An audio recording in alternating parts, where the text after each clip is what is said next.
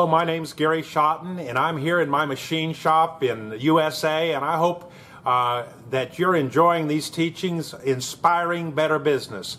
Today, we're going to talk about the word relationships, and I'm going to talk about it in a way that gives you a bit of a definition, that, like I want to use it, and then I'm going to share uh, how relationships are important in at least four different areas of the business. Certainly, with the employee, with the customer, with the vendors, and then with your bank or your financial institution. So you need to have and develop and, and, and create good relationships over and over and over again if you're going to have any hope of being successful in the business world. Well, first of all, relationships. Well, the base word is relate. Can I relate to people? You know, when I hear and talk to somebody, uh, like a definition, if I can relate to them, I can hear from them, I can I can uh, understand their their where they're coming from. I can put myself in their position. In other words, I would be able to basically rearrange the uh, uh situation so I'm sitting at their chair and they're talking to me on the same subject. I'm able to relate to them. Let's talk about uh, uh, the, the uh, realities of relating to your employees. Boy, is that so important. Uh, I've seen people and I've heard of situations where the boss has no idea anything about their employees. They are absolutely treating their employees as if they're a piece of equipment, a number, uh, no personal in, involvement at all. I don't think that's going to take you very far in this day and age. I've heard of some former Russian bloc countries where they talked about the boss or the owner. They drove around in a black car with black tinted windows and they rolled the window down about that far and looked out. That is not what we're talking about. We're talking about building relationships.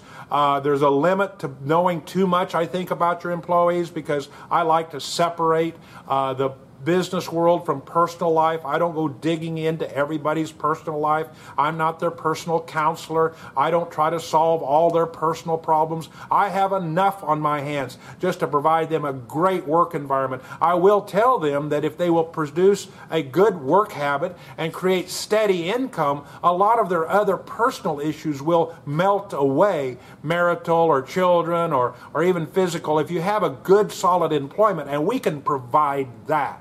Well, in my case, I'm not the one that writes the checks and signs the checks and, and hands out the checks every week. So I have a little trouble even knowing who's working for me. We have 60 employees, and we've had 17 new employees in this last 12 months. So I have to work at and write down and know their name. To me, that's part of a relationship. If I have 60 people working for me, shame on me if I don't know their name.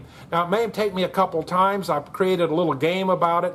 I tell the new employees, I shake my hand, shake their hand, I, I greet them and say, hey, I'm so glad you're a part of our company. They've already watched a video of introduction from me, so that's how I make sure everybody has an original welcome because they watch a video similar to this. But personally, that's different watching a video than me walking up and say, hey, tell me your name. Tell me a little bit about yourself. Let me tell you a little bit about me. And then shaking their hands and telling them, hey, I'm glad you're here. Let me know if there's anything I can do to make things better. That's what I do. But after that first introduction, I figure I better know their name. So I tell them, now, if I can't remember their name, it costs me a dollar. And I joke with them. I'll see them a couple days later, and I say, man, I forgot your name. Here comes a dollar out. Tell me your name. And I joke with them a little bit because I hate to spend that extra dollar, you know. And they get a kick out of that because they know I'm not perfect. I'm going to forget their name, but I'm working on it. Know their name. Your customers.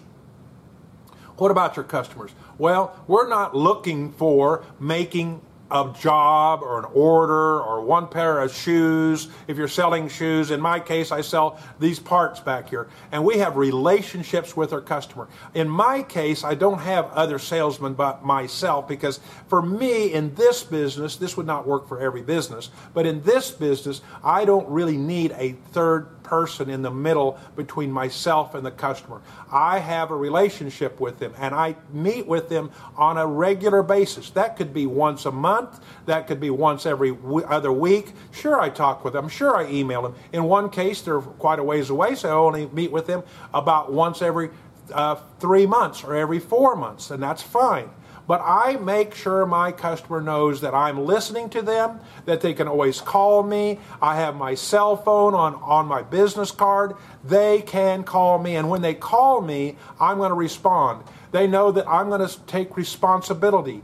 And responsibility means the buck stops with me. I'm not going to make, make a bunch of excuses. I'm going to tell them, hey, we didn't do exactly what we wanted in this particular case, but here's the steps we're taking to make sure that doesn't become a habit. We build relationships with them. Once again, I want repeat customers. I want ongoing relationship. I don't want just one job. And we try to match our customers with who we are there's many people that we start or think about doing work for, and we just have to tell them, you know, we're not actually a good match for you. Let me help you find another supplier other than myself that would be a better match for you. I'll never see that customer again. But it's good business to build relationship with anyone we're in touch with. Vendors. Vendors are who you pay for what they provide for you. Usually it's everything in our case from metal to uh, to uh, the cutting tips that make the parts here, to uh, uh, supplies for the office, whatever it is. I think the number one thing in relationship with a vendor is pay them on time. Don't stretch them out. Make sure that you know how your limits are and that you have you have uh, well in mind their financial well-being. If they supply a part, uh, uh, supply to you, then you're obligated to pay them and pay them on time. Maybe it's not perfect, but at least communicate with them. I found years ago when I was in the moving and storage business that I uh, came to a point that I actually couldn't pay my bills on time. You know what I did? I started communicating with them. I didn't hide from them. I didn't ask my wife to call them. I didn't ask the reception, receptionist to tell them a little fib. I said, I called them up and say, listen, I am responsible for that bill. At the moment, I'm not actually able to pay, make that check right now, but I am doing everything I can, and I will keep in touch with you on a regular basis until we take care of that. That's relationship. Now, currently, I'm able to pay my bills quite on time because I have a better business, and yet there's times that I need to build relationships with my vendor. I want to be known in town as a company that pays my bills. Let me talk about another one your bank. Wow we're in a world where banks are changing employees all the time, and I actually bank at one. I bank with the same individuals for more than 30 years because I want a relationship with them. I want them to trust me. I want them to know that I listen to them. I want them to know that I, I feel responsible to them. And if they say no, I don't get all mad. I think they're on my side. They're in this with me as a team. Why would I press them to loan me money when they don't think I can pay it back? I need to be able to convince them. And so I'm never mad at my banker or financial institution.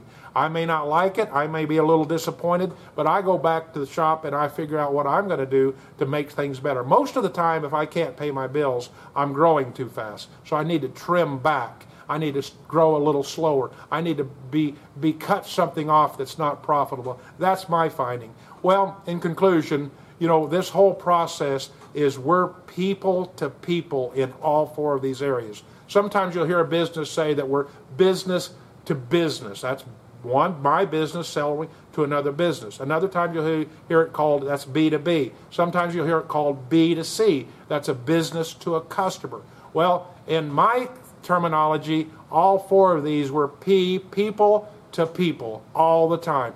They're not a company, they're not obscure, People are people, and we're dealing with people, not big organizations. Thanks for listening. Please let us know if there's uh, anything we can help you with. If you have some suggestions on uh, topics you want us to speak on, we're happy to listen to those and help out inspiring better business. Thank you.